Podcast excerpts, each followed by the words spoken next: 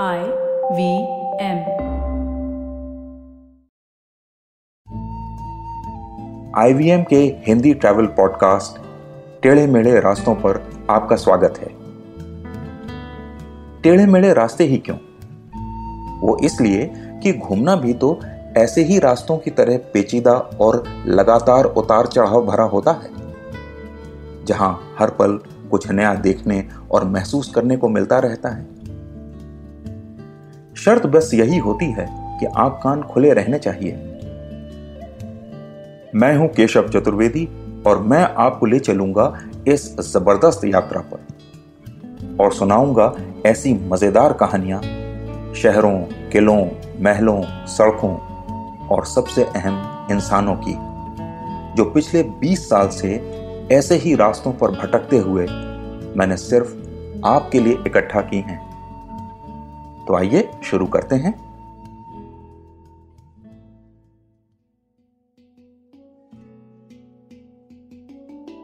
रामलीला एक ऐसा समारोह है जिसे सभी ने कभी ना कभी एक बार तो ज़रूर देखा होगा। अब अगर आप उत्तर भारत में रहते हैं तो इस उत्सव में शामिल होने का मौका ज़रूर मिला होगा।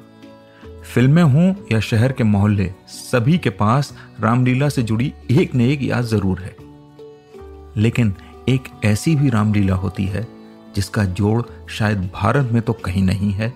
हाँ इंडोनेशिया या थाईलैंड में हो तो मैं कह नहीं सकता। ये जगह है रामनगर। अब ये रामनगर कहाँ है?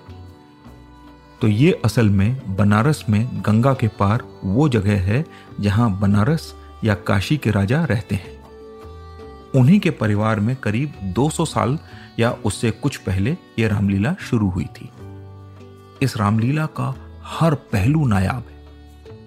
बाकी रामलीलाओं की तरह रामनगर की रामलीला दस दिन नहीं, बल्कि इकतीस दिन चलती है।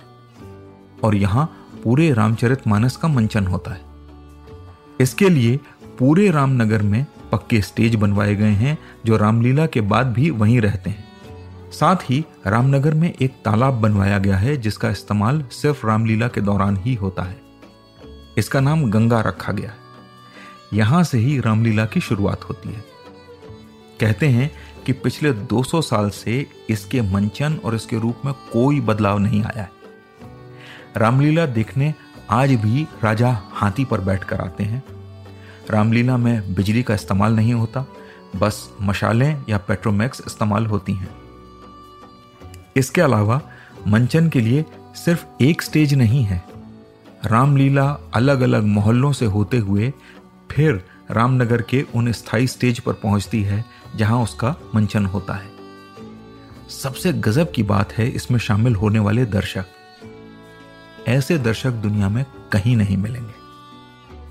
रामनगर की रामलीला में आप देखेंगे कि बड़ी संख्या में भक्त या तो गंगा नदी में नहाकर आते हैं, या रामनगर के उस तालाब में, जिसे गंगा कहा जाता है, वहाँ नहाते हैं, और फिर चंदन और इत्र लगाकर साफ़ सुथरे कपड़े पहनकर रामलीला देखने पहुँचते हैं।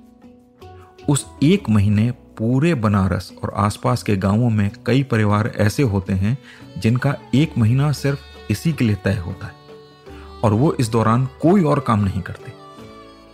बहुत से ऐसे लोग भी हैं जो अपने साथ रामचरित मानस लेकर आते हैं। और जैसे ही रामलीला के नायक चौपाई पढ़ते हैं तो वो तमाम दर्शक अपने साथ अपनी रामायण खोलकर उसका पाठ करते हैं। बहुत से लोग आपको यहाँ राम के वनवास के समय भाव विभोर होकर रोते हुए भी दिखेंगे। और कई लोग उस दिन खाना तक नहीं खाते। और वही लोग जब भगवान राम की रावण पर जीत होती है तो खुशी में ऐसे झूमते हैं जैसे कि कोई देखने वाला नहीं है। अगर आप यहाँ पूरा इकतीस दिन नहीं रहे तो एक सप्ताह तो ज़रूर रहें। और स्टेज पर घट रही रामलीला और दर्शकों के बीच फ़र्क करना आपके लिए मुश्किल हो जाएगा। भीड़ मोहल्ला मोहल्ला अपने पात्रों के साथ साथ चलते हुए रामनगर तक जाती है। ऐसे भी लोग आपको मिलेंगे जो आपको अपनी रामचरितमानस की पुरानी कॉपी दिखाते हुए बताएँगे कि उनके दादा या परदादा भी यहाँ आते थे और उसी रामचरितमानस को लेकर आते थे। दो तीन या चार पीढ़ियाँ यहाँ रामलीला देखने आ रही हैं और हर घर अपनी रामचरित मानस साथ लेकर आ रहा है। जैसे दर्शकों का इस रामलीला से पीढ़ियों का साथ है, वैसे ही इसमें अभिनय करने वालों का भी। रावण का किरदार एक परिवार सन 1835 से निभा रहा है। इस पर उसका एकाधिकार है और जब तक वो खुद ही इसे नहीं त्यागेंगे, कोई और ये भूमिका नहीं लेगा। उधर राम, लक्ष्मण और सीता के किरदारों को निभाने के लिए कम उम्र के बच्चों को चुना जाता है। इनके लिए भी कुछ परिवार चिन्हित हैं। रामलीला से पहले रामायण के विद्वान इन बच्चों को इस रोल के लिए तैयार करते हैं। इसके बाद जब वे अभिनय के लिए जाते हैं तो उन्हें कंधे पर बैठाकर ले जाया जाता है ताकि स्टेज पर पहुँचने से पहले उनके पैर गंदे न हो जाएँ। रामनगर की रामलीला सिर्फ़ धार्मिक लोगों को ही नहीं बल्कि हर उस इंसान को देखनी चाहिए जो कला, संगीत और भक्ति को समझना चाहता है। साल का एक महीना जब समय ठहर जाता है और रामनगर की रामलीला का मंचन की शैली हो या सेट, अभिनय हो या उसे देखने वाले दर्शक, सभी महीने भर चलने वाले इस पर्व में उसी आस्था और जुड़ाव के साथ शामिल होते हैं, जैसा 200 साल पहले हमारे पूर्वज होते थे। तो आज टेढ़े मेढ़े रास्तों का सफ़र इसी मील के पत्थर पर खत्म होता है। अगली कड़ी में फिर किस्सों के एक नए मोड़ पर मिलेंगे और वहाँ से नए मील के पत्थर तक साथ चलेंगे।